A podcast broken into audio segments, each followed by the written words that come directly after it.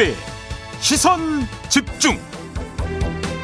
여러분 안녕하십니까 김종배입니다. 이 윤석열 대통령이 어제 국민 앞에 선서하고 제20대 대통령에 공식 취임했습니다. 취임식에 참석했던 시민 한 분 연결해서 현장에서 느낀 분위기 들어보고요. 문재인 전 대통령은 어제 양산에 도착해서 주민들에게 귀향 인사를 했는데요. 사자가 있는 평산마을 주민 한 분 연결합니다. 3부에서는 대통령 집무실이 들어서게 된 용산의 지역 민심은 어떤지 민주당과 국민의힘 양당의 용산 구청장 후보들에게 들어보겠습니다. 5월 11일 수요일 김종배의 시선 집중 광고 듣고 시작합니다.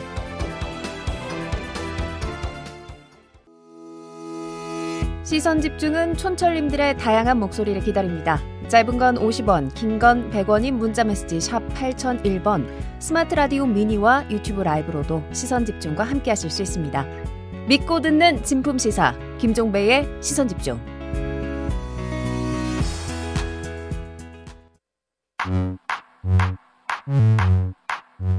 뉴욕에 뉴욕 타임즈가 있다면 시선 집중에는 JB타임즈가 있다. 촌철살인 뉴스 총정리 JB타임즈. 더마카와 함께 시선 집중의 문을 열겠습니다. 어서 오세요. 네, 안녕하세요. 더마카입니다. 청목TV님이 아침 일찍 인사를 보내주셨는데요. 네. 군산 새벽시장 근처에서 사료 가게를 운영합니다. 오. 새벽 6시에 문 열고 1시간째 오는 사람 없는 가게를 지키며 종배 아우님 그리고 더마카 조카님을 기다리는 1시간이 참 깁니다. 어. 사료가 폭등으로 장사는 점점 더 어려워만 집니다. 종배 아웃님 목소리로 위안을 삼고 싶어요. 라고 보내주셨어요. 아, 사료값도 폭등을 했어요. 음. 정말 안 오르는 게 하나도 없네요. 그러니까요. 하긴 뭐 사료 같은 경우는 밀 같은 경우도 많이 들어가는데 지금 사료용 밀의 주 산지가 우크라이나인데. 어. 그러니까 지금 러시아가 침공을 해서 저 모양이니까. 네. 그래서 사실은 이제 우려가 됐던 부분이 있었는데 그게 바로 지금 현실로 나타나고 있는 거네요. 네. 좀 더 버티셔야죠. 네, 그렇죠? 종배 아웃님 목소리로 위안을 삼고 싶으시다니까 음. 어떻게 위안의 한 말씀 해주시죠. 지금 버티시라고. 아, 네, 청목 TV는 힘내시길 바라고요. 아, 매일 왜, 아침 왜 한숨을 쉬어요? 왜 한숨을? 매일 아침 한 시간씩 기다려 주셔서 감사합니다. 이제 음. 제대로 달려 보겠습니다. 네, 조금만 버티시고요. 그러다 보면 좋은 날이 오지 않겠습니까? 5월 햇살이 아주 따뜻하고 좋습니다. 주변 분들과 함께 하다 보면 또 에너지도 충만할 거라고 생각을 하는데 더마카가 지금 한숨을 쉬고 있습니다. 네, 아니, 버티라는 말이 네, 위안이 되셨으면 좋겠습니다. 음. 자, 에이스타인 가볼까요? 음, 가보시죠. 네, 어제 역사의 주체이자 대한민국의 주권자인 우리 촌철님들께 문재인 정부 지난 5년에 대한 평가 그리고 앞으로 우리와 함께할 윤석열 정부에 대한 바람을 남겨달라 말씀을 드렸잖아요. 네. 정말 많은 분들이 참여를 해주셨습니다. 아, 커피 쿠폰도 썼나요? 아, 네. 소개되신 분들한테는 커피 쿠폰 당연히 보내드리고요. 음. 1377님. 문재인 정부가 잘한 건 국민과의 소통, 아쉬운 건 부동산과 52시간을 성급하게 한 것이라고 음. 보내주셨고요. 네. 3335님. 모든 결과가 성공일 수는 없지만 그 모든 노력만은 감히 누구도 잘못했다 말할 수 없을 것 같습니다. 음. 정말 고생 많으셨고 국민 속으로 돌아오신 걸 환영합니다. 라는 의견 보내주셨는데요. 여기서 잠깐 문재인 전 대통령의 귀향 소감을 함께 들어보시죠. 드디어 제 집으로 돌아왔습니다. 우리 평산마을 주민들께 전입신고드립니다. 제 집으로 돌아와 보니 이제야 무사히 다 끝냈구나. 그런 안도감이 듭니다.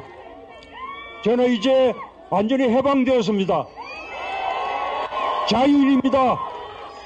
제 아내와 함께 얽매이지 않고 이제 자유롭게 잘 살아보겠습니다.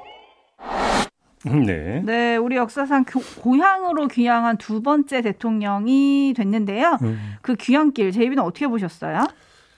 그 여기 보면 자유롭게 잘 살아보겠습니다라고 그 이야기하는 대목이 나오잖아요. 네. 그걸 보면서 저는 진심을 좀 느꼈거든요. 진심. 정말로 홀가분히 한다라는 느낌. 혹시 그런 거 느끼지 않았어요? 네, 느꼈습니다. 저 같은 경우도 이제 그걸 느꼈는데 과거부터 이제 잊혀진 삶을 살고 싶다는 이야기도 많이 했었고 음. 자유라는 표현을 지금 어제 여러 번 쓴 것 같더라고요. 네. 그런 점에서 뭔가 좀 무거운 짐을 내려놓은 다음에 오는 그 홀가분함 이런 걸 좀 느끼는 것 같아요. 음. 근데 그럼에도 불구하고 어제 너무나 이제 그 일정 자체가 부산했기 때문에 네. 하루 이틀 이제 더 지나면서 이제 상황이 좀 이제 좀 더 가라앉고 차분해지고 이러면서 말 그대로 자유로움을 좀 더 만끽할 수 있지 않을까 음. 이런 생각을 한번 해봤습니다. 네, 그리고 다음 촌철님들이 보내주신 윤석열 정부에 대한 기대도 소개를 해드릴게요. 네. 7883님 취임식이 열리는 연단을 어린이 그림으로 장식을 했던데 음흠. 그것처럼 앞으로도 어린이, 노인, 장애인, 청년 등 사회적 약자에게 깊은 관심 가져주시기 바랍니다. 네, 그럼요. 음. 732 하나님 새 정부 국민과의 소통 기회를 넓혀주시기 바랍니다. 음. 대신 검사공화국 염려가 나오는 일 없게 독단과 독선, 권위에 치우친 국정 운영 패턴은 꼭 피해주시길 바라고요. 예. 처음도 끝도 국민이라는 점이 성공의 키가 될 수 있을 겁니다라고 남겨주셨어요. 네. 자, 이런 국민 목소리를 새겨서 윤석열 정부 잘 해주시길 바라고요. 예. 제비타임즈 어제 취임식을 잠깐 좀 돌아볼까요? 네, 어제 뭐 최고 이벤트는 역시 취임식이라고 봐야 되는 거 아니겠습니까? 네. 음, 근데 그 이 취임식에서 또 최고의 컨텐츠는 취임사였다고 봐야 되겠죠. 각종 매체가 뭐 여러 가지 분석을 쏟아냈던데 우리도 한번 해봅시다. 윤석열 대통령 취임사를 읽는 최고의 돋보기는 제가 볼 때는 균형 감각이라고 봤습니다. 균형 감각. 또는 논리와 가치의 정합성 문제라고 보는데요. 왜 이런 말씀을 드리는지 우선 한 대목 듣고 이야기 시작을 해보죠. 자유는 보편적 가치입니다. 우리 사회 모든 구성원이 자유 시민이 되어야 하는 것입니다. 어떤 개인의 자유가 침해되는 것이 방치된다면 나와 우리 공동체 구성원의 자유가 위협받게 되는 것입니다. 네, 이미 뭐 많은 언론이 숫자를 셌죠. 가장 많이 등장한 단어가 자유였다는 거 아니겠습니까? 네. 모두 35번 등장을 해서 최다를 기록했다고 하는데 문제는 자유를 강조하는 것에 비례해서 함께 강조해야 하는 키워드가 제대로 언급되지 않았다는 점인 것 같습니다. 아, 그게 바로 공정과 포용인데요. 자유의 과도한 강조가 통상 불공정 게임으로 흐르고 음. 그 결과 양극화가 극심해진다는 건 이제 뭐 거의 상식에 속하는 문제 아니겠습니까? 네. 그렇기 때문에 공정한 규칙을 요구하고 또 적용을 하고 자유 경쟁에서 밀린 사람들을 포용하는 게 절실한데 이게 바로 정부의 역할 아니겠습니까? 그런데 윤석열 대통령은 이런 키워드는 그리고 이런 정부의 역할은 적극적으로 언급하지를 않았습니다. 일정한 수준의 경제적 기초, 공정한 교육과 문화의 접근 기회 보장을 짧게 언급한 다음에 한마디를 덧붙인 정도인데요. 그 한마디 한번 들어보시죠. 모두가 자유 시민이 되기 위해서는 공정한 규칙을 지켜야 하고 연대와 박애의 정신을 가져야 합니다. 자, 들어보셨으면 아시겠지만 여기서 주어는 정부가 아니라 시민 또는 국민입니다. 네. 지켜야 된다는 거 아니겠습니까? 정부의 역할보다 시민 또는 국민의 어, 규칙 준수, 연대 이걸 우선 강조하고 있는 건데요. 윤석열 대통령이 지금 이 자리에 오르게 했던 그 공정이라는 키워드를 왜 뒤로 밀어놨는지 그 정치적 이유가 뭔지 정말 궁금하지만 이건 둘째 문제인 것 같고요. 아, 그래서 정부가 뭘 도대체 하겠다라는 것인지 이게 뭐하다라는 게 핵심 문제인 것 같습니다. 음. 자, 5년 동안 국정을 이렇게 이끌어 가겠습니다라고 하는 것을 천명하는 게 취임사가 돼야 되는 거 아니겠습니까? 그렇죠. 따라서 그거는 어, 정부의 비전을 제시하고 다짐하는 어떤 성격이어야 되는데 이렇게 되면 주어는 당연히 정부가 돼야 되는 거잖아요. 근데 그게 아니라고 하는 거고요. 이 정부가 들어서야 할 주어의 자리에 정치를 들여놓고는 또 이렇게 평한 바도 있습니다. 들어보시죠. 또한 우리나라를 비롯한 많은 나라들이 초저성장과 양극화의 심화와 다양한 사회적 갈등으로 인해 공동체의 결속력이 와해되고 있습니다. 한편 이러한 문제들을 해결해야 하는 정치는 이른바 민주주의의 위기로 인해 제 기능을 하지 못하고 있습니다. 가장 큰 원인으로 지목되는 것이 바로 반지성주의입니다. 견해가 다른 사람들이 서로의 입장을 조정하고 타협하기 위해서는 과학과 진실이 전제되어야 합니다. 그것이 민주주의를 지탱하는 합리주의와 지성주의입니다. 지나친 집단적 갈등에 의해 진실이 왜곡되고 각자가 보고 듣고 싶은 사실만을 선택하거나 다수의 힘으로 상대의 의견을 억압하는 반지성주의가 민주주의에 대한 믿음을 해치고 있습니다. 네, 정치를 언급하면서 이렇게 이야기를 했어요. 네. 여기서 추출할 수 있는 건 제가 보는 견지에서는 반정치입니다. 반정치. 정치가 비효율을 넘어서 탈진실, 비합리, 반지성의 수준으로 떨어졌다라는 인식이 깔려 있는 건데요. 네. 이건 정파적 시각으로 해석할 수가 없습니다. 특정 정파의 시각으로 상대 정파를 바라보는 수평적 시각이 아니고요. 진리의 수호자 내지 진리의 판별자가 반진실 세력을 내려다보는 수직적 시각이다.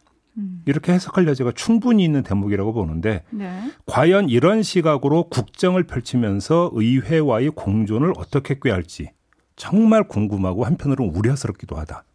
이 점을 말씀을 안 드릴 수가 없고요. 네. 짧게 하나만 더 추가를 하면 자유, 인권, 공정, 연대의 가치를 기반으로 존경받는 나라를 만들겠다고 했거든요.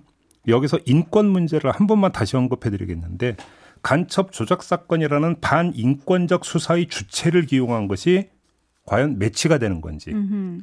이것도 다시 한번 언급 안할 수가 없습니다. 네, 청와대 비서실 비서관을 임명을 공직기관 비서관 이시원 비서관을 두고 하는 말입니다. 네, 4490님이 뭘 좀 해달라고 뽑았는데 자꾸 우리한테 뭘 하라고 하시는 것 같다라는 의견 보내주셨는데요. 그리고 또 7700님은 20대 대통령 윤석열 시대가 열렸습니다. 자유를 강조 강조 또 강조하시던데 우리 국민은 기대합니다. 통합의 자유를 누리길요라는 의견 보내주셨고요. 음. 나무님은 국민의 자유 물음 물음표, 자본 권력의 자유, 물음표, 누구의 자유를 말하는 거냐, 이런 거 보내주셨고, 또 취임사에 빠진 단어가 상식. 그동안 많이 얘기했던 네. 단어였잖아요. 음. 이 상식이란 단어가 없었고, 통합이라는 단어도 없었다. 네. 하임 님이 포용하려면 통합은 기본인데 왜 통합은 없나요? 라고 음. 물어주셨는데, 음. 취임사에서 또 주목받은 단어가 반지성주의입니다. 조금 전에 이제 그 말씀을 드렸잖아요. 네.